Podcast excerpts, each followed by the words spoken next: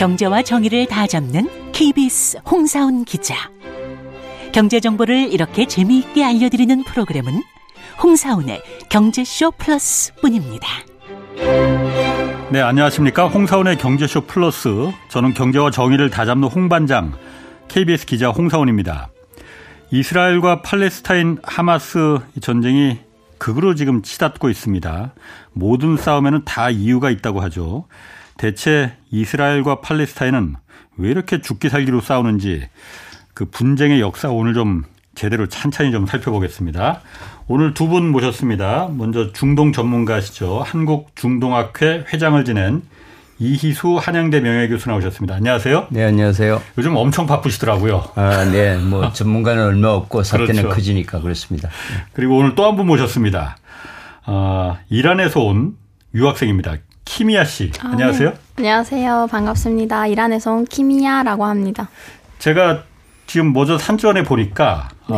지금 성균관대에서 인공지능을 전공하고 계시다고. 네, 맞아요. 그랬어요? 저는 원래 컴퓨터 쪽에 관심이 많아서 컴퓨터 공부하려고 하다가 이제 한국이 인공지능 발달 이제 속도가 장난 아니더라고요.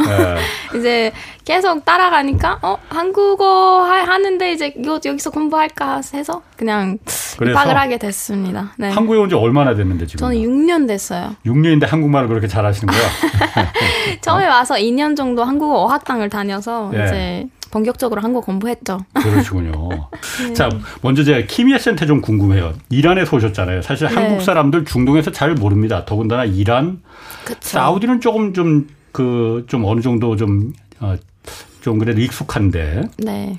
이란에서는 일단 한국을 어떻게 생각합니까? 이란 사람들은? 사실은 이제 한국이라는 나라가 이란에서 알기 시작했을 때는 한국 사극 드라마가 퍼지는 그 순간이었거든요. 대장금? 네. 대장금이랑 주몽이라는 그런 드라마들이 시청률이 어마어마하게 나오면서 거의 못 본 사람 없고 아직도 방송 중이랍니다. 예. 그 다음에는 한류 때문에 이제 젊은 친구들이 초등학교 때부터 이제 뭐 BTS나 뭐 K-팝, K-드라마 이런 거를 좋아하게 되면서 엄청 한국 인기가 많아졌어요. 그래서 한국 유학 오고 싶고 한국어를 배우는 사람 많아졌고 제가 왔을 때만 해도 그렇게 한국을 왜 가? 이런 질문 엄청 많이 들어갔거든요. 미국을 가야지, 유럽 가야지. 근데 요즘은 다 한국 오고 싶더라고요. 그래요? 네. 그러면 이번에 어쨌든 이란이 뭐 이스라엘하고 팔레스타인하고 하마스하고 이렇게 그 전쟁이 벌어지면서 이란도 지금 뭐 전쟁에 이제 참가한다 안 한다 뭐 지금 말이 있지 않습니까? 네, 있죠. 일단 아직 너무 젊으셔서 제가 사실 반신반의한데 이스라엘에 대해서는 어떤 생각을 갖고 있습니까? 사실 저는 이제 제 나이 때는 이제 학교에서 배운다거나 아니면 뉴스를 봤을 때 항상 이스라엘은 전쟁 중이고 조금 위험에 처해 있다. 이런 뉴스들만 봤거든요. 그리고 그다음에 이제 한국에 와서 그렇게 뉴스를 많이 접하지 못했고요. 근데 팔레스타인이랑 이스라엘의 그런 전쟁 는 제가 알고 있는 거는 이란 뉴스에 항상 이슬람 국가를 도와야 된다. 저희는 이슬람 나라니까 국가 나라니까 이제 다른 이슬람교인 사람들을 구해야 되고 보호해야 되고 이런 거 이런 내용이 많이 나와서 저도 그런 거를 많이 접했었거든요. 그래서 그쵸 이제 사람들이 죽는 건 안 좋으니까 이제 이란이 계속 이제 군사 공격은 안 하지만 이제 다른 방법으로 이제 엄청 도움을 준다고는 생각을 했어요. 그래서 팔레스타인은 우리는 계속 보호하는 거고 이스라엘은 나쁜 거다. 이런 선입견이 많이 생겼어요. 네. 뭐 그건 저희가 예상했던 거하고 뭐 그렇게 크게 틀리진 않네요. 그러니까. 네. 항상 일단 그런데 이게 좀 이 교수님 그 이스라엘하고 팔레스타인 예전에 저희가 어렸을 때는 사실 그런 이미지들을 많이 갖고 있었거든요. 이스라엘은 선이고 팔레스타인은 악이다. 사실 예전에 제가 어렸을 때는 그랬었습니다. 그런데 커가면서 사실을 보니까 그게 꼭 그렇지는 않더구나라는 걸 좀 느끼게 됐었거든요. 일단 이 분쟁의 역사가 어떻게 시작됐는지 그것부터 먼저 시작했으면 좋겠거든요. 사실 우리 민족도 비합방민족으로 사실 팔레스타인 쪽에 동정을 보내는 게 사실 정상인데 어차피 유대 매체 언론이 워낙 강하니까 그렇죠. 우리나라에서는 이스라엘에 대한 그런 게 이제 고정감이 많이 생긴 것 같은데요. 원래 팔레스타인 땅에는 유대인들이 떠난 이후에 로마에게 끌려서 유럽으로 이주해간 뒤에 예. 그 비어있었는데 그 땅에 아랍 사람들이 살고 있었죠. 그렇죠. 약 92%의 아랍인들과 한 8%의 토착 유대인들이 갈릴리 호수와 요단강이라는 지극히 제한된 생태계를 공유하면서 1900년 가까이 평화롭게 함께 살았습니다. 저는 인류학을, 인류학을 전공하지만 인류 역사, 5000년 역사상 2000년 가까이 두 이질적인 종교, 이질적인 민족이 생태계를 공유하면서 공생해온 역사적 진리를 찾기 힘듭니다. 다시 말하면 팔레스타인은 평화와 상생의 이제 어떤 학습장이었거든요. 그럼 왜 이렇게 이제 갈등과 전쟁을 바뀌었는가? 그게 결국은 1차 세계대전입니다. 1차 세계대전에 영국과 프랑스와 독일, 오스트리아가 붙지 않습니까? 예. 그때 이제 독일이 승승장구할 때 그 승리를 이끌기 위해서 이제 영국이 몇 개의 히든 카드를 씁니다. 그 당시 아랍 국가는 오스만 터키의 식민지 지배를 그렇죠. 받고 있었는데 예. 거기에 독일에 붙어버렸단 말이죠. 예, 예. 그래서 이걸 이제 와해시키기 위해서 그 당시 아랍의 정신적인 지주였던 메카의 부족장 샤리프 후세인에게 당시 이집트를 영국이 통치하고 있었는데 영국의 그 맥마흔 공작이 비밀 협상을 제의합니다. 야, 알라가 밥 먹여주냐? 너 언제까지 식민지 상태로 살래? 만약에 이 전쟁에서 영국을 도와준다면 전쟁이 끝난 이후에 팔레스타인을 포함한 아랍 국가의 독립을 보장해 줄 수 있다. 솔깃하잖아요. 영국이 그러니까 팔레스타인에게 그렇게 제안했다 이거죠. 예.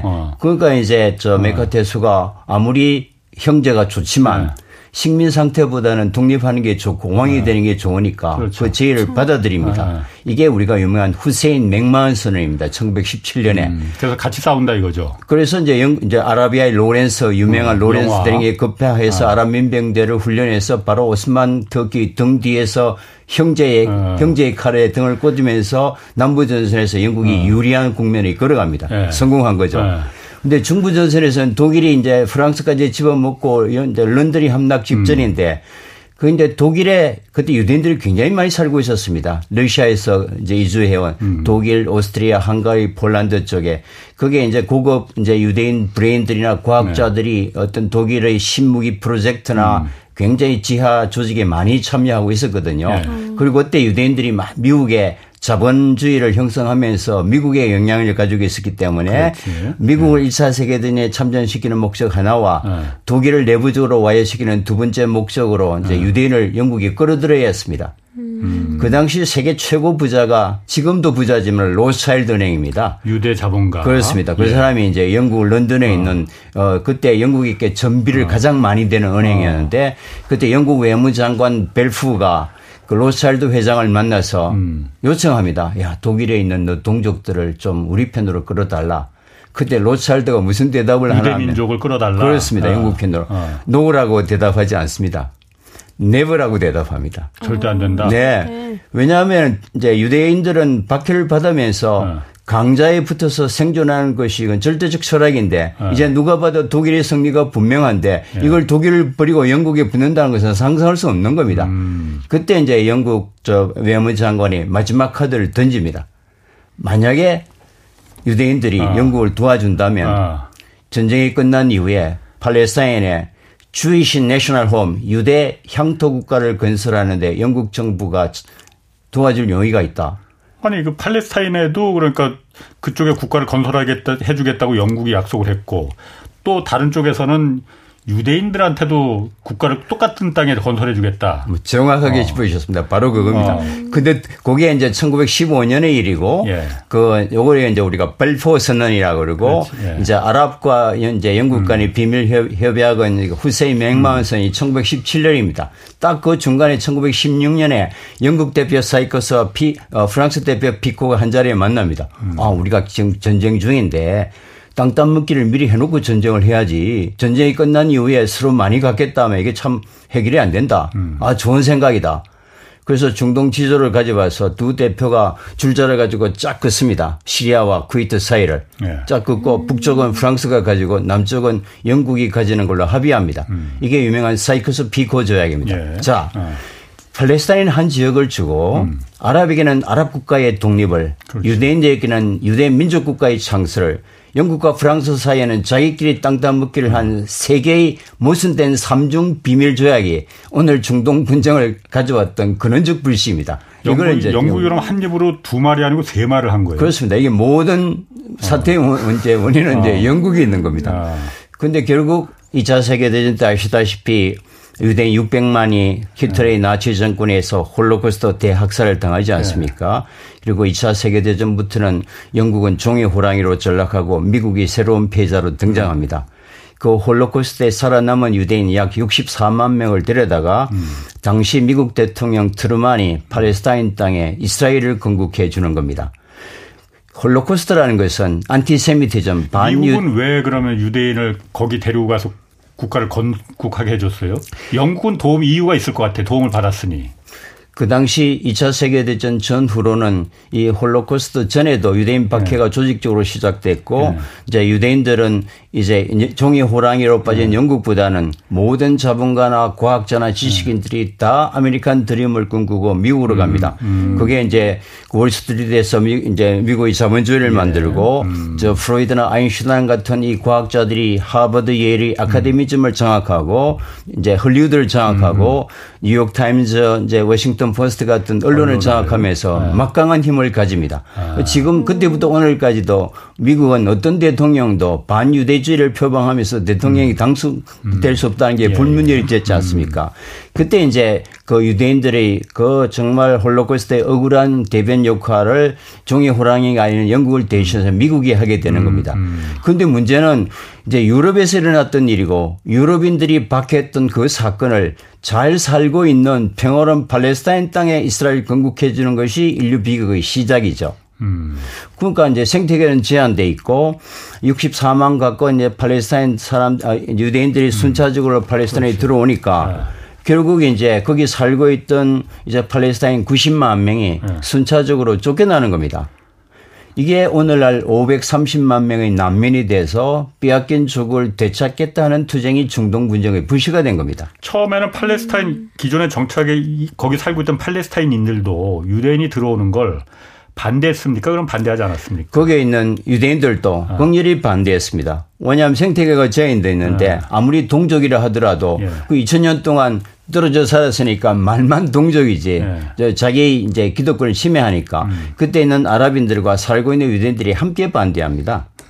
물론 일부는 뭐 찬성할 수 있을지 모르지만 이게 이제 그 인류가 저질렀던 최대의 그 문명 범죄를 우리가 회피하기 위해서 잘 살고 있는 또 다른 생존권을 없애면서 다른 사람의 생존권을 보장해주는 이게 20세기의 참 인류 사회의 최대의 이제 비극의 잉태죠. 아니 그러면은 처음에 영국이 그러니까 한 입으로 두 말 세 말을 하면서 이게 서로 동상이몽을 가졌던 거 아니에요? 유대인과 팔레스타인인들이. 그러면은 팔레스타인인들도 그때 영국이 당신들이 약속했지 않았냐. 우리가 당신 도와줘서 오스만 제국 몰아내면은 여기 팔레스타인 땅에 팔레스타인의 국가를 건설하게 해주겠다. 유대인도 유대인들 국가를 건설해주겠다. 했으면은 그냥 뭐 그냥 상식적으로 그럼 양쪽에 다 우리한테만 약속을 한 줄 알았는데 보니까 쟤네들한테도 약속을 해줬으면은 뭐 어쩔 수 없으니 그럼 반반씩 그러면은 한국도 남한하고 북한이었는데 반반씩 그렇게 사이좋게 그러면은 나라를 세우면 되는 거 아니야? 그렇죠. 맞습니다. 홍 기자님 공부를 굉장히 많이 하셨는데 정확합니다. 정확하고 그 당시 유엔에서 두 개의 결의안이 제출됩니다. 하나는 팔레스타인 연방안과 하나는 팔레스타인 분할안입니다. 어차피 팔레스타인이 주인으로 살았으니까 이제 유대인들이 자치권과 독립을 인정해주면서 연방을 만들자는 게 소수안이고 다수안은 미국이 주도돼서 아예 팔레스타인 땅을 남북으로 잘라서 한쪽은 유대국가, 한쪽은 아랍국가로 분리 독립하자. 그게 이제 그럴싸해 보이는데 실제로 보면 그 지중해 쪽에 사람이 살 수 있는 비옥한 땅은 다 이스라엘이 갖고 나머지 사막 쪽에는 이게 이제 아랍이 갖는 그 당시 유대인들이 소유하고 있던 팔레스타인 영토는 약 5.6% 정도였는데 그 분할안에 의하면 전체 토지의 약 60%를 유대인이 갖게 돼 있는 겁니다. 그러니까 수천 년간 자기 영토로 살아왔던 조상의 피와 땀이 있는 그 집과 영토를 그걸 내놓을 사람은 없죠. 그래서 팔레스타인은 강력하게 분할안에 반대합니다. 이럴 수는 없다. 그러니까 이제 반대하니까 결국 반쪽 국가도 못 가지고 이스라엘만 독립하고 이제 우리는 남북이 나뉘어졌을 때 두 쪽도 좋다고 해서 지금 문단이 됐지만 그 팔레스타인 사람들은 이거는 용납할 수 없다 해서 분할을 거부하면서 반쪽 국가도 못 갖고 지금 유랑 생활을 하게 된 거죠. 아, 그런 그러니까 애초에 이 분쟁의 씨앗은 영국이 이걸 갖다가 잉태하게 만든 거군요. 참 영국이 나쁜 짓을 많이 했는데 지금은 이제 미국 욕을 들어먹고 있으니까 그것도 아이러니죠. 아니, 제가 그런데 보면은 어쨌든 그렇게 해서 그냥 반씩 비옥한 영토가 땅이 살만한 땅이 그렇게 많지 않으니까는 반씩 못 나눴을 수도 있겠지만 그래도 영국이 뭐 그렇게 말을 양쪽에 다 이렇게 서로 다른 말을 했기 때문에 그랬으면은 그냥 잘 살았으면 좋았는데 어쨌든 그게 서로 좋은 땅을 우리가 다 지금 차지하겠다라고 해서 이 사달이 벌어지는 거잖아요. 그렇습니다. 그러니까 이제 그 나라를 세우니까 어차피 유엔에서 분할안이 통과되고 이스라엘은 유엔으로부터 국가로 승인을 받았습니다. 네. 그러니까 이제는 그 땅을 내놓으라고 할 수도 없는 겁니다. 그래서 전쟁을 한 겁니다. 그렇구나. 48년 1차 전쟁, 56년 2차 전쟁, 67년 3차 네 차례의 전쟁을 한 거죠. 그럼 키미야 씨 같은 경우에도 지금 초등학교, 중학교, 고등학교는 이란에서 다 다니셨잖아요. 네네. 한국말 진짜 잘하시네요. 그러면 이렇게 이스라엘과 팔레스타인의 분쟁에 대해서는 학교에서는 어떻게 배웠습니까? 저는 이제 이란이 좀 고등학교가 특이한 게 저희 고등학교 들어갈 때 전공을 선택하거든요. 그래서 이제 의대적으로 갈지 아니면 인문으로 갈지 이제 따로 다 정해지는데 이제 교양으로 저는 의대적으로 갔거든요. 그래서 교양으로 배우는 건 이제 세계 역사는 그렇게 많이 없어요. 사실은. 왜냐하면 페르시아 역사가 워낙 많다 보니까 그거를 다 다루기에도 시간이 없는데 이제 세계 역사는 그런 거를 전문으로 하는 친구들이 많이 배우게 되는 거죠. 그래서 이제 중학교 때쯤에 살짝 이제 그냥 나라들에 대한 이야기 아니면 지리적인 것도 이제 지리 시간에 나오고 사실은 저는 이런 말들을 이제 처음 들어봐서 이제 이런 역사를 되게 신기했어요. 왜냐면 이렇게 자세히 다루진 않거든요. 네, 이란 같은 경우에 사실 그런데 아랍이라기보다는 페르시아라고 해서 페르시아는 그쪽은 다르다 이렇게 생각하는 거죠? 네네. 완전 다르죠. 완전 이제 저희는 이제 페르시아랑 아랍이 완전히 다릅니다. 언어도 다르고. 이란 가서 아랍이라고 그러니까 막 민족적 모멸감을 느끼게 돼요. 그만큼 싫어합니다. 진짜 싫어해요. 저도 개인적으로 너무 싫어해요. 그럼 그런 면에서 페르시아 민족이니까 그런 면에서 그렇게 막 같은 민족이라고 하면 싫어할 정도예요? 이제 어떻게 보면 저희도 이제 역사가 있지 않아요? 그러면 역사를 배우면 아랍 국가랑 계속 사이가 이제 아랍 그냥 민족 국가 말고 이제 민족이랑 옛날부터 이슬람교 역사든 그냥 페르시아 역사든 계속 싸우고 왔거든요. 싸우다 왔거든요. 그래서 이제 좋은 마음이 생기지도 않고 요즘 같은 경우에도 좀 수니파 시아파 이게 다르니까 이슬람교의 이제 보수적인 분들이 이란에 있는 보수적인 사람들은 이슬람교 가치관 면에서 진짜, 우린 너무 다르다. 걔네는 생각을 잘못하고 있다. 수니파는 우리가 맞다. 사우디나 다른 아랍 민족은 수니파고 이란은 시아파죠. 근데 이제 그래서 이란이 또 이제 그 수니파들도 이란이 잘못하고 있다. 우리는 맞다. 이제 그게 예언자가 누군지의 차이거든요. 예언자가? 네네네. 그 차이만 있는 거예요. 이게 그 차이가 있으므로 이제 하는 예배나 이런 그 것들이 이제 달라지는 거죠. 왜냐하면 우리는 다른 사람이 예언자라고 생각하는데 우리는 다른 사람이다. 그러면은 이제 하는 것 달라지는데 원래 이슬람교는 하나인데 이 두 분으로 나눠지니까 엄청 이제 갈등이 생기는 거죠.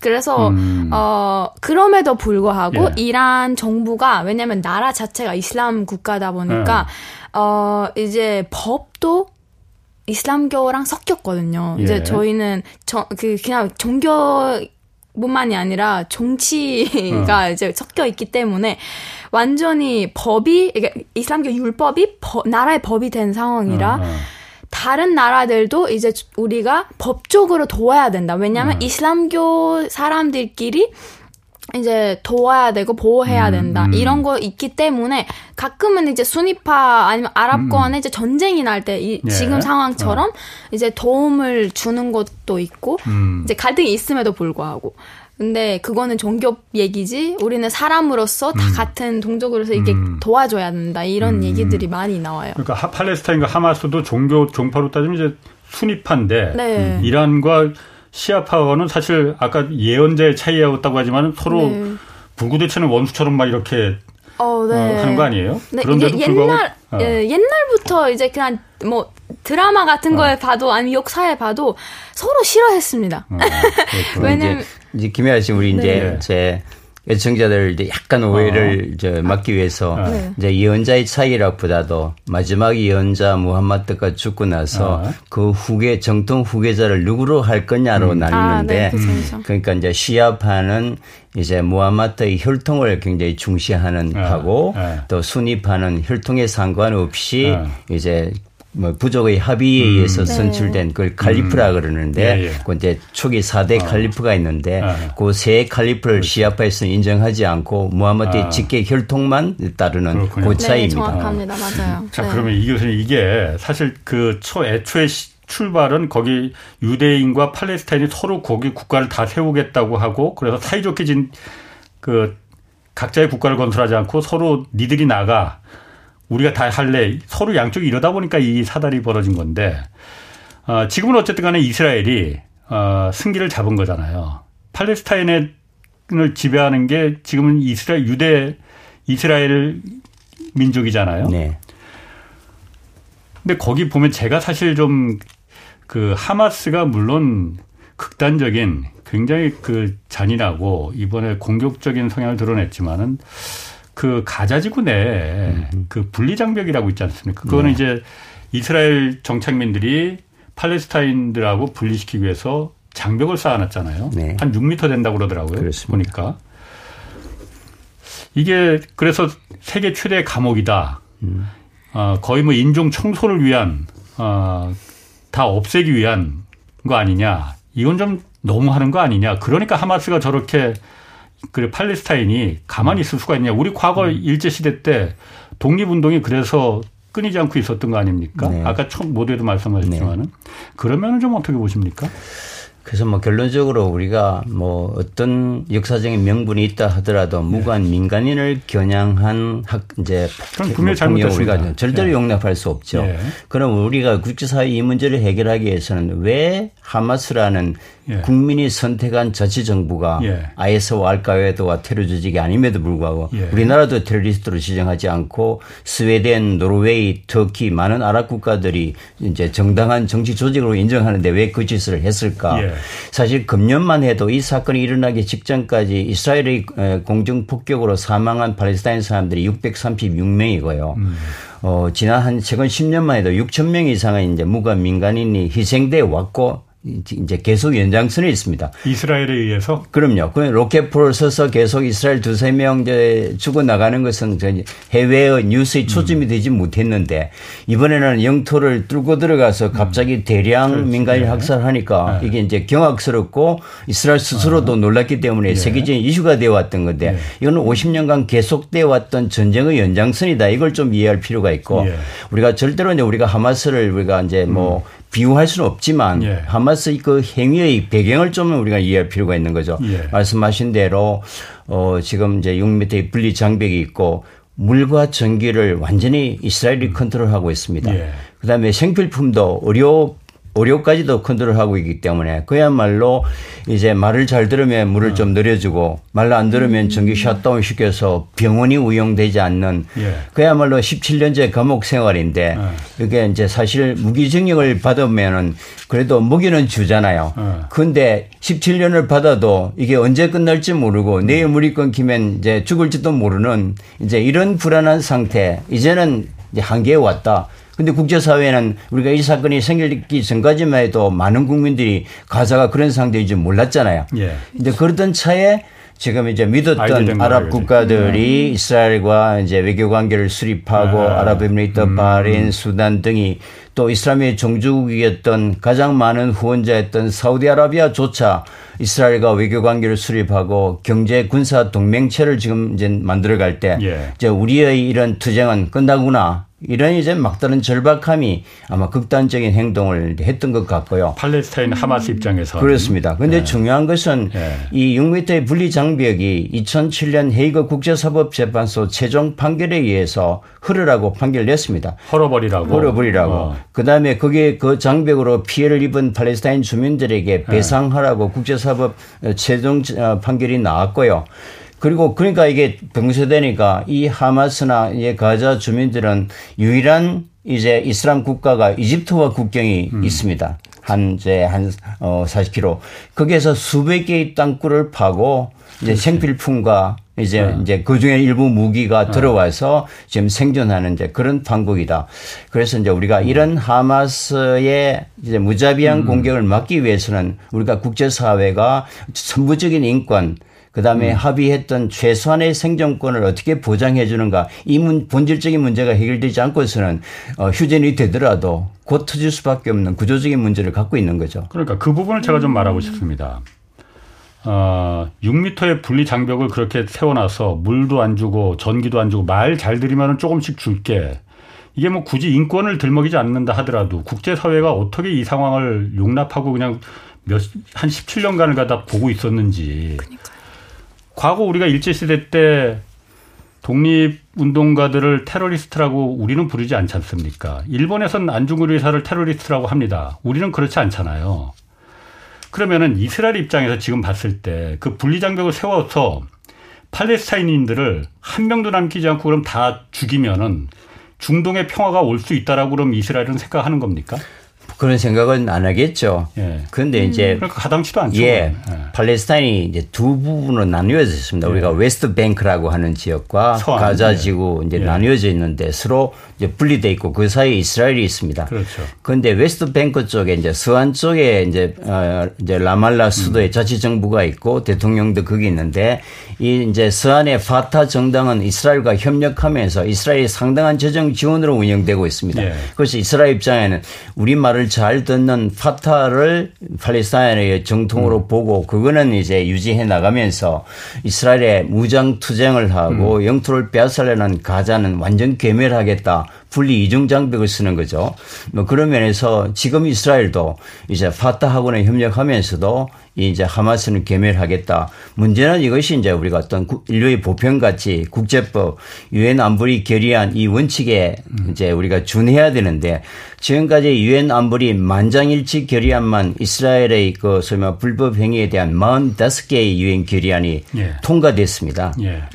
그게 지금 지켜지지 않고 있는 거죠. 그러면서 국제사회가 왜냐하면 이스라엘은 그 미국이 세계 패권국가의 미국이 이제 철통으로 그러니까. 보호하기 있기 예. 때문에 나머지 세계가 아무리 이제 목소리를 높여도 이제 실현되지 않고 있는데 이번 전쟁을 기화로 유엔을 중심으로 EU가 이 문제를 어떻게 전향적으로 해결할 건가 이 논의가 아마 G7 같은 데서 논의가 돼야 될 것 같습니다. 사실 지금 이스라엘과 헤즈볼라가 참전을 하느냐 안 하느냐 그게 아마 이스라엘의 지상군 투입이 여부에 따라서 지금 그 판가름 날 것 같은데 일단 이스라엘 그 키미야 씨 이스라엘의 네. 친지들 엄마 아빠는 거기 계신가 그러면? 이란에. 이란에 계시죠. 그럼 네. 전화도 하고 그러실 거 아니에요? 그럼 네. 이란 참전한다 어쩐다 뭐 지금 여기 요즘 뭐 말이 많은데 그 부분은 좀 어떻게 생각하세요? 이제 가족들은 좀 어떻게 생각하나 그러면 일단? 네, 저는 이제 일단 저는 SNS를 통해서 많이 이제 뉴스를 하긴 하는데 네. 사실 이제 이란 그냥 시민들이 이제 그냥 국민들이 SNS에서 뭔가를 활동을 안 하고 예. 그냥 이란 안에서 좀 우리는 뭐 이슬람교 아까 말씀드린 것처럼 이슬람교를 믿는 사람으로서 다른 이슬람교인 사람들을 도와야 된다는 그런 시위 같은 거를 했단 말이에요. 예. 그래서 이제 이란의 대통령도 그리고 이란의 최고 지도자도 나서서 이제 우리는 도와주는데 만약에 계속 가면 이제 군사 공격도 할 수 있다. 이런 얘기까지 나왔거든요. 언론에서 저는. 그러니까 도와주는 거와 참전해서 네. 그 군사적인 참전하고는 완전히 별개 문제거든요. 그 부분에 대해서 이란 사람들은 어떻게 생각하는지. 이란 사람들이 이제 보수적인 사람들은 사실은 도와주는 건 괜찮은데 이제 군사 공격은 안 했으면 좋겠다. 왜냐하면 그게 좀 또 이란 안에도 들어올 그렇지. 수도 있고 되게 문제가 커지겠죠. 그리고 저는 뉴스를 확인해 보니까 뭐 많은 전문가들이나 많은 정치인들이 이제 저희는 우리가 만약에 참가를 하면 이제 이게 완전히 중동의 그런 전쟁이 돼버리니까 이란이 커지지. 엄청 커지잖아요. 이란 완전 크다 보니까. 그래서 이제 완전히 그렇게 돼버려서 오래 갈 거다. 그러면 우리는 이런 거를 하지 말고 일단은 그냥 도와주는 것만 하다가 근데 조금 협박을 하는 듯이 이제 대통령이나 이제 최고 지도자가 말로 그런 얘기를 했어요. 근데 이제 뒤에서 약간 이제 저 약간 이란이 가끔 그럴 때가 있어요. 저는 뉴스에서 본 건데 이제 뒤에서 이란이라는 거를 밝히지 않고 그냥 뒤에서 이제 보내서 전쟁에 참가하는 경우들이 있어요. 몰래 그러니까. 네네네. 그 이 교수님은 어떻습니까? 헤즈볼라도 그렇고 헤즈볼라보다는 이란이 참여를 하느냐 가능성이 있습니까? 실제로 뭐 이란이 이제 간접적으로 참여하고 있다고 봐야 되고 왜냐하면 헤즈볼라는 완전한 이란의 재정적 지원과 무기로 만들어진 레바논이 정규군이 따로 있습니다. 그 정규군보다도 월등한 이제 군사력을 갖춘 그 이란의 통제를 받고 있다고 보기 때문에 지금 부분적으로 그 이스라엘 북쪽과 레바논 사이에서 지금도 계속 교전이 되고 있기 때문에 헤즈볼라는 이런과 같은 시아파 그렇습니다. 그러니까 뭐 거의 우리가 흔히 학계에서는 아바타라고 그러죠. 남쪽에 또 이라크에도 강력한 이란이 지원하는 민병대가 있고요. 시리아도 있고 남쪽에 이제 예멘의 후티 반군도 이란이 컨트롤하기 있기 때문에 지금 이란이 직접 이제 참여하기는 매우 어렵습니다. 지리적으로. 왜냐하면 이스라엘 공격하기 위해서는 이라크, 시리아, 요르단, 레바논을 거쳐야 되기 때문에 영공을 통과하려면은 통과하기도 어려울 뿐만 아니라 그다음에 비행기가 가더라도 그 완벽한 이스라엘이 다 요격되기 때문에 실제로 이란이 직접 군대를 움직이는 것은 현실적으로 이제 어려운 상황이고요. 다만 이제 헤즈볼라나 이제 시리아, 이라크, 예멘 후티 반군을 어떻게 이제 조정하고 후원해서 이 전쟁의 판을 키울 건가? 전적으로 이란이 이제 그 키를 가지고 있다고 봐야죠. 그것은 다시 말하면 이스라엘의 지상전 개입과 이제 인명의 피해와 맞물려 있다 이렇게 이해하시면 되겠네요. 그럼 이란 같은 경우도 지상군이 투입되면 참전하겠다고 지금 공식적으로 말을 했잖아요. 그거는 키미야 씨 말대로 이란에서 입으로 좀 그래서 협박 위협 이거라고 보십니까 그러면? 그러니까 이제 대량의 미사일을 공개적으로 이제 헤즈볼라나 하마스나 미사일을 또 이용해서 뭐 그다음에 이제 그 군대를 용병들을 보낼 수도 있고요. 그거는 얼마나 여러 개 다양한 방식의 이제 참전 채널이 있겠죠. 사실 그런데 이스라엘하고 팔레스타인이 지금은 뭐 워낙 격해져서 어떻게 다시 되돌릴 가는 수가 있겠느냐 이 생각이 들지만은 과거에 1990년대만 해도 아까 말한 대로 서로 우리 야 사이좋게 그럼 각자 나라를 세우자 이렇게 한 적도 있었잖아요. 네. 그런 적이 있었지 않습니까? 그게 정교한 평화 로드맵이 만들어져 있습니다. 그게 바로 이제 말씀하신 대로 1993년 오슬로 평화 협정입니다. 오슬로 협정. 예. 야, 힘도 없는 팔레스타인이 그냥 계란으로 바위치기로 승산이 없다. 그럴 바에야 현실적인 약을 수긍하고 서로 잘 살자. 유명한 땅과 평화의 교환입니다. 이스라엘이 67년 전쟁에서 이제 빼앗아 있는 점령지에 그건 이스라엘 땅이 아니죠. 되돌려줘야 될 땅에 이스라엘 건국으로 오갈 데 없는 팔레스타인 난민들을 데려와 살게 하고 그 대신 팔레스타인 사람들은 이스라엘 국가를 인정하고 불가침 조약을 맺고 서로 외교관계를 이제 맺으면서 서로 이제 두 국가로 공생하면서 살자. 아 좋다. 그때 이제 이스라엘 총리인 이츠하크 라빈과 테러리스트의 대부였던 야세르 아라파트가 오슬로에서 평화협정을 맺습니다. 그래서 온 세계가 박수를 보냈고 그 다음에 94년도 이츠하크 라빈 이스라엘 총리와 테러리스트의 대부였던 야세르 아라파트가 그해 노벨 평화상을 받습니다. 아 그때 평화상까지 받았죠. 그렇습니다. 온 세계가 합의한 거죠. 아주 정교한 로드맵이 나와 있습니다. 이게 이제 95년에 이츠하크 라빈 이스라엘 총리가 이스라엘 극우파에서 암살당하고 그랬죠. 그러면서도 또 팔레스타인에서도 이제 급진파가 등장하면서 오슬로 평화협정이 지금 휴지 조각이 되어버리고 바로 그 다음에 96년에 지금 이스라엘 총리 네타냐후가 등장합니다. 16년째. 강경 극우 총리가 전쟁 드라이브를 걸면서 사실은 팔레스타인 문제는 이제 정치인들이 자기 정치적 목적을 실현하기 위한 도구로 사용한 측면도 굉장히 많고요.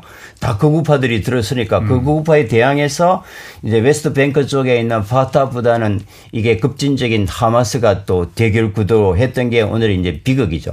그럼 말씀하십시오. 그래서 인류 사회가 네. 오슬로 평화협정이라는 굉장히 정교한 평화의 그 방식이 있기 때문에 이제 지금이라도 사실 양측이 그 협정이 지금 이제 약간 잉크가 말랐지만 다시 잉크를 묻히는 방법밖에는 이제 해결책이 없는 거죠. 다시 그 잉크를 묻힐 수는 있어요. 그럼 그거를? 근데 이제 많이 어려워졌습니다. 왜냐하면은 물건도 간 것 같은데. 예, 팔레스타인 국가를 세워야 될 그 땅 서안 쪽에 이제 그게 지금 7만 명의 유대인 정착촌이 들어와 있고요. 그렇죠. 정착촌이 지금 200개가 넘고요. 정착촌이 계속 늘어나고 있잖아요. 그 속에 팔레스타인 마을은 169개입니다. 그런데 예. 이제 돌려줘야 될 땅에 유대인 정착촌이 200개니까 사실은 그 레드라인을 넘은 거죠. 거기다가 이제 지난 이제 1400년 네. 동안 하나의 불문율은 예루살렘은 국제 관리하에 두고 예. 그 중에서도 알악사라고 하는 이슬람 지역은 이게 이제 이슬람권이 관리하는 이게 국제사회에 인정한 누구도 도발하지 않았던 하나의 종교적 관리였는데 이제 이번에 이제 네타냐후 총리가 들어와서 알락사에 군대가 진입하고 무력 도발을 하면서 이런 영적인 하나의 불문율이 이제 깨져서 아랍사라는 그 성전을 말하는 거죠. 그렇습니다. 그러니까. 예. 이것도 이제 큰 문제고 예. 그다음에 이제 팔레스타인 난민들이 귀환 문제 이 세 개가 동시에 해결돼야 되는데 지금은 93년보다는 훨씬 더 어려운 상황에 처한 것은 맞습니다. 아니 그러니까 아까 말씀하셨듯이 지금 웨스트뱅크 서안 지구에도 거기 원래 팔레스타인이 살라고 이제 만들어 놓은 데잖아요. 네. 거기 유대인들이 자꾸 들어와서 유대인 정착촌을 계속 늘려가는 거죠. 처음에 예. 한 개에서 따지면 10개, 200개까지 세우는 거잖아요. 팔레스타인 마을보다 이제 영토가 더 커져 버렸습니다. 아니 그러면은 유대인은 약속을 해놓고 왜 거기 자기네들 정착촌을 왜 만듭니까? 그게 이제 문제죠. 국제사회가 계속 비난 결의안을 내고 영토 반환과 원상 복구를 국제사회가 결의하지만 이게 이제 이스라엘 말을 안 듣는 거죠. 그래서 아니 다른 데 살 땅이 없는 거예요? 그러면 유대인들이 다른 데 많이 있을 거 아니야 그래도. 지금 사실 이제 구소련 붕괴 이후에 예. 가장 많은 유대인들이 동유럽과 러시아에 살고 있었는데 예. 이 사람들이 대거 유대인이 들어왔는데 지금 이스라엘 땅에는 1cm도 그 사람들을 머물러 살게 하고 싶지 않은 겁니다. 그래서 그럼에도 불구하고 이제 돌려줘야 될 남의 땅에다가 지금 실효적 지배를 하고 있기 때문에 이스라엘이 그 땅에다가 유대인 정착점을 세워서 실효적 지배를 통해서 영토를 영구화하겠다. 그러니까 지금 이제 하마스가 들고 일어나는 거죠. 아니 동유럽이나 러시아에서 살던 유대인들이라 같은 유대민족인데 왜 자기 기존의 유대인들 땅에서는 1cm도 못 들어오게 왜 하는 거예요? 거기는 이제 생태계가 고갈돼 있고 이제 지금 이스라엘도 한 800만 되니까 굉장히 인구 밀집도가 있으니까 왜냐하면 그 땅에 욕심이 있는 거죠. 거기서 정착점을 만들어서 실효적 지배를 해야 자기 땅이 되는 거죠. 그러니까 이게 서안 지구를 갖다가 이참에 다 자기네들이 유대인들이 그러니까 들어가서 살게 하겠다. 그게 이제 예, 분명한 거고 또 이스라엘 총리가 공공연히 얘기합니다. 우리 영토화 하겠다고. 그러면은 아까 오슬로 협정이 피에로 그 팔레스타인 해방기구와 그때 이스라엘의 라빈 총리가 서로 극적으로 합의해서 평화협정을 맺어서 이제는 싸우지 말고 서로 각자 한국의 남북한처럼 이렇게 좀 잘 살자 따로따로 이렇게 하다가 라빈 총리가 95년도에 암살을 당해버리는 바람에 이게 판이 깨부져버린 거잖아요. 그렇습니다. 암살한 사람은 유대인입니다. 물론. 그렇습니다. 그러면은 만약 그때 라빈 총리가 암살을 안 당했으면은 그리고 그 오슬로 협정이 그 이행이 됐었으면은 어떻게 됐을까요? 뭐 역사의 가정은 없습니다만 예. 그게 지켜졌다면은 그 상당히 해결로 갔던 거죠. 참, 예, 그게 이제 아쉬운 점이고, 참 재미나서 50년 전쟁 동안에 팔레스타인과 이스라엘 대표가 한 테이블에 앉아서 악수만 하면 다 노벨 평화상 받았습니다. 네, 지금 최근 20세기 와서 노벨 평화상에 가장 많이 나온 게 팔레스타인 분쟁입니다. 서로 악수만 하고 종이 쪽지에 사인만 하면 다 노벨 평화상 받아. 그만큼 어려운 문제입니다. 네타냐후도 그 욕심이 있을 것 같은데. 그래서 이거는 정말 인류 사회 전체가 매달리지 않으면 안 되는 거고, 이건 또 우리로 문제로 봐서도 우리는 중동하고 굉장히 불가분의 특수관계이지 않습니까? 거의 원유를 대부분이 이제 수입하고 또 아랍에미리트, 카타르, 사우디, 이집트 같은 뭐 어마어마한 지금 투자를 이제 하고 있고, 우리 이제 방산의 이제 수출 효자국가 다 중동이지 않습니까? 뭐 그런 면에서 우리는 또 미국하고도 친하고 이스라엘도 친하고, 아까 이제 우리 김이가 얘기했던 한류 열풍으로 아랍하고도 이슬람하고도 다 친합니다. 그래서 우리가 보다 좀 적극적인 피스메이커로서 중재자 역할을 대한민국이 좀 할 수 있으면 어떨까, 뭐 이런 생각도 좀 해보는 거죠. 지금 국제사회 누구도 앞장서기가 매우 어려운 상황이죠. 미국은 더더구나 너무나 이스라엘 편이기 때문에. 그러면은 지금 그 확전을 막기 위해서 미국 대통령이 이스라엘 지금 방문했어요. 방문했다가 지금 돌아갔죠, 다시. 네. 그런데 오히려 불 끄려고 갔다가 지금 오히려 기름을 붓고 왔다, 이런 얘기도 있는데, 미국의 지금 그 입장은 확고하게 이스라엘 편입니까? 그렇습니다. 뭐 이스라엘 확고한 이스라엘 편이고, 두 번째 목적은 어떻게 하든 이 전쟁을 확전해서는 안 된다는 거고요.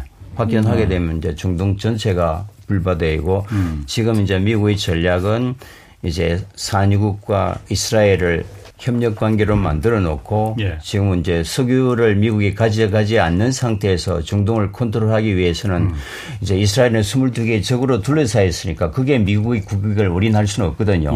지금 이제 미국을 중동으로 떠나지 않습니까? 그런 판국에서 이스라엘과 아랍 간의 어떤 협의체를 만들어 놓고 미국을 리모트 컨트롤 하겠다는 게 확고한 외교 정책인데, 이게 이제 엉클어지면 큰일이기 때문에 어떻게 하든 이 전쟁의 확산을 막아야 되고, 이스라엘과 이제 아랍 국가 간의 그 관계를 다시 봉합해야 되는 과제가 있죠. 그런 면에서 뭐 이 전쟁 중에 미국 대통령이 처음으로 직접 날아와서 이렇게 하는 것도 다급함이 있는 겁니다.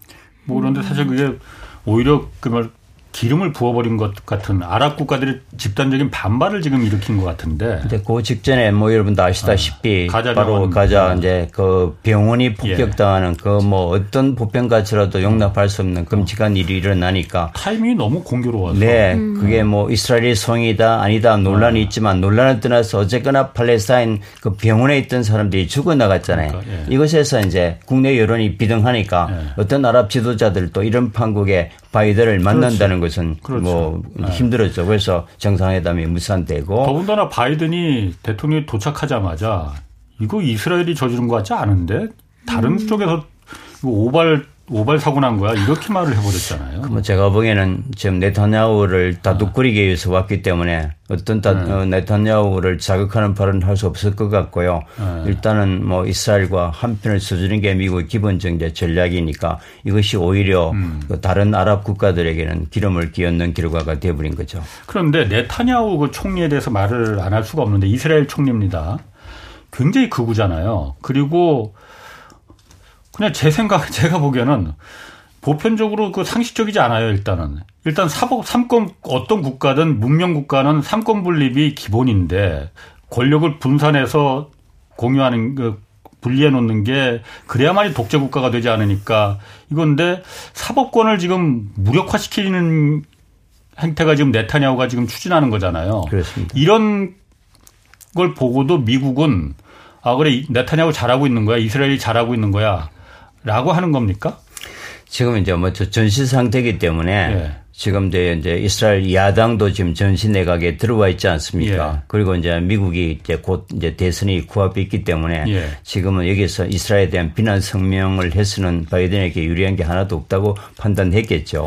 네타냐후도 이제 국내 지지 기반이 워낙 약하고 또 보복당한 데 대한 국내 여론이 비등하니까 이 여론을 어떻게 잠재우고 예. 강성한 이제 이스라엘 군부를 어떻게 다독거리고 결정적으로는 이 이제 끝나면 여러 가지 정보 부재나 공격에 대한 이제 네타냐후의 정치적 생명이 걸려 있는 문제거든요. 예. 그러니까 이 문제를 자기 정치적 생명을 어떻게 유지할까 뭐 요 세 가지로 네타냐후가 고민하고 있는 것 같은데 예. 그래서 이제 국제사회의 어떤 여론이나 어떤 인도적인 면은 지금 이제 주 아젠다에서 좀 비껴나 있는 것이 지금 예. 우리가 목도하는 비극입니다.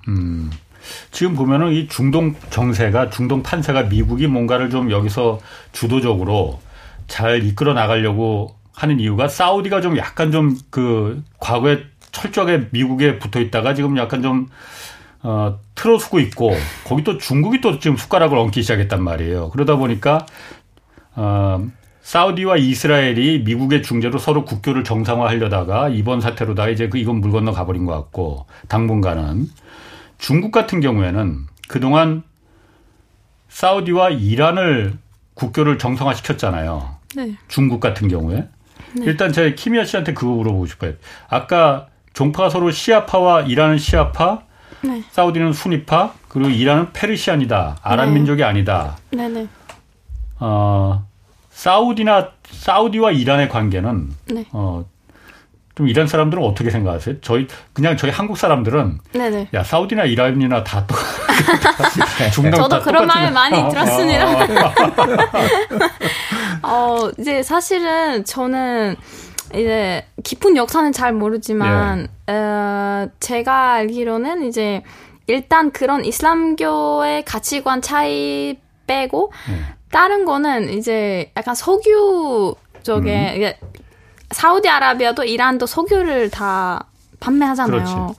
근데 이제 그 석유가 사실은 아랍 쪽에서는 그 어떤 그 바다에서 나오는데 그 바다가 이란 국경이에요. 거쳐 있어요. 아. 근데 이제 옛날부터 그 바다 때문에 많이 싸웠어요. 이거는 페르시아 거다? 아니면 그 아랍 쪽에는 아니야. 이거 아랍 거다. 예. 그래서 이제 여기에 있는 석유 때문에도 엄청 많이 싸웠어요. 이제 그런 것도 있고 사실은 그냥 옛날에 거쳐와서 이제 그냥 이슬람교 때문에도 많이 싸웠고 이런 것도 되게 그러니까 사우디아라비아에 대해서 그러니까 이란 사람들은 좋은 감정을 갖고 있지 않군요, 그러면. 이란에 있는 보수적인 이제 집단 그런 사람들은 안 좋아해요. 근데 젊은 사람들은 생각이 없어요. 사실은. 왜냐면 그때 이제 이란이 사실은 이슬람교 혁명 전 이후로 나뉘어지거든요. 완전히 다른 분위기였다가 예. 이제 갑자기 이슬람 혁명이 일어나서 그때 이슬람 혁명이 일어나게 한 사람들이 아직 살고 있으니까 네. 그게 40년 가까이 됐거든요. 그게 40년 좀 넘었어요. 그래서 그분들이 아직 보수적이고 아직 우리는 이슬람교를 지켜야 된다. 이건 맞다고 하는데 그 사람들의 이제 자식들이 뭐 저의 세대들은 다 싫어해요. 사실은. 왜냐면 이제 역사를 보면 이란 이슬람 혁명 전에는 되게 좋았는데 우리는 뭐 여러 면에서 자유도 있었고 다 같이 평화롭게 살았는데 이것 때문에 모든 나라들이랑 사이도 안 좋아지고 특히 미국이랑 엄청 사이 안 좋아져서 제재당하고 경제적으로 힘들어지고 다 이런 거는 다 이슬람교 혁명 때문이다. 이런 시선이죠. 젊은 사람들은. 그래서 사우디에 대한도 아무런 나쁜 감정이 잘 없어요. 미국에 대한 감정 그러면은? 나쁘진 않다고 봐요. 하긴 저는. 옛날에 이란은 미국하고 미국에 비하면 미국 네, 사실은 이제 이슬람 혁명 전에는 보면 되게 이란에 외국인도 엄청 많이 들어왔고 교육 수준이 높았고 프랑스나 이란 말에는 프랑스어가 엄청 많아요. 왜냐면 그때 프랑스 사람들이 엄청 많이 들어와서 교육도 하고 있었고 되게 서로 정치적인 것도 경제적인 관계가 많았었는데 그 이후에는 다 차단이 돼버리고 특히 여자들이 훨씬 더 그렇지. 이거에 반대를 하고 있어요. 이 젊은 시대는 완전 네 뭐 그런 사건도 되니까. 있었잖아요. 네. 그런 사건 때문에도 엄청 지금은 완전 반정부 시위가 더 많이 이뤄지고 그런 거예요. 그렇군요. 사우디에 비해서. 자 그러면 이게 사실 이제 중동에서 전면전으로 막 이렇게 확산될지 안 될지 그럴 가능성 그렇게 뭐 제가 전문가는 아니지만은 서로 이 나라 간에 지금 이해관계가 엇갈려 있기 때문에 그렇게까지 막 전면적으로 확산되기를 누가 바라겠느냐. 근데 전쟁이라는 건 사실 우발적인 면이 크기 그렇지. 때문에 어떻게 될지 모릅니다. 그런데 이 사태가 어쨌든 팔레스타인과 이스라엘의 문제에서부터 아까 말씀하신 대로 1차 세계대전 전부터 1915년부터 영국의 참 영국이 여기서 한마디 좀 한마디 해야 될 것 같은데. 영국이 영국 지금 수낙 총리는 이스라엘이 그 전적으로 응원하겠다고 하긴 하더라고요. 1947년 분나라니 했을 때 영국은 누구 편을 들었냐? 영국은 기권합니다. 그렇지, 그럴 수밖에 없겠네. 비겁하네. 네. 비겁했어. 누가 만들어놓은 이 결과를 누가 만들어놨는데. 참. 그러면은 이게 어떻게 해결이 되겠습니까? 뭐 결론은 해결책 없습니다. 그럴 것 같네요. 왜냐하면 50년 동안 이게 이제 본질적인 문제가 해결되지 않으면 이제 생존권을 빼앗긴 그렇지. 사람들의 저항을 막을 방법은 없잖아요. 그럼 어떻게 막겠습니까? 그래서 이제 국제사회가 최소한의 의식주나 생존 공간, 그다음에 이제 취업이 인권이잖아요. 취업. 그다음에 이제 지금 글로벌 스탠다드에 다가가는 이런 이제 국제적인 지원 또 어떤 전쟁 피해로부터 보호해주는 이런 안정장치 이게 아마 시작이 작은 시작이 될 거고요. 이런 신뢰가 이제 구축되면 우리가 다음 세대쯤 되면은 전쟁 싫다. 이스라엘 사람들도 여론조사하면 국민의 압도적인 다수가 이제 전쟁 그만하자. 그렇죠. 팔레스타인들과 함께 산다는 여론이 압도적으로 많습니다. 그러나 이제 강경 정권들은 계속 전쟁 드라이브를 걸면서 어떤 정치적 이제 목적을 위해서 이제 전쟁을 끌어들이는 뭐 이런 것도 사실을 우리가 좀 고려해봐야 되고요. 그래서 이참에 정말 이제 사우디 이제 아랍 국가가 이스라엘과 외교 관계를 수립하고 화합을 맺는 그 과정에서 모든 협상의 전제 조건에는 팔레스타인 문제가 전제 조건으로 들어가 있습니다. 이 전제 조건을 넣어서 이제 가진 자가 더 많이 나눌 수밖에 없거든요. 빼앗긴 자에게 양보하라는 걸 이제 지나갔고 그래서 이스라엘이 자기 영토는 보존하되 빼앗은 땅 속에 자기 국가 건설 때문에 오갈 데 없는 사람들을 위한 생존 공간을 보장해주는 뭐 이런 전향적인 방법 이외에는 대안이 없고 계속 강공 드라이브를 건다면 결국 또 저항이 일어나고 이런 하마스 이제 사태 같은 게 이제 잠재될 수밖에 없는 거죠. 지금 분리장벽을 저렇게 거대하게 세워놓고 감옥으로 만들어놓고 물과 전기를 갖다가 말들이면 줄게 이 상태니 분리장벽 넘어서 수시로 총알과 박격포탄이 날아오는 거기서 이스라엘 사람들이 어쨌든 희생이 되잖아요. 그 부분을 놔두고 팔레스타인에 줄 걸 안 주면서 어떻게 이스라엘의 평화가 있기를 바라겠느냐. 제가 답답한 게 그거거든요. 그래서 이번 전쟁에서 가장 큰 승리자는 역설적으로 하마스입니다. 그래서 하마스는 지금 축제 분위기잖아요.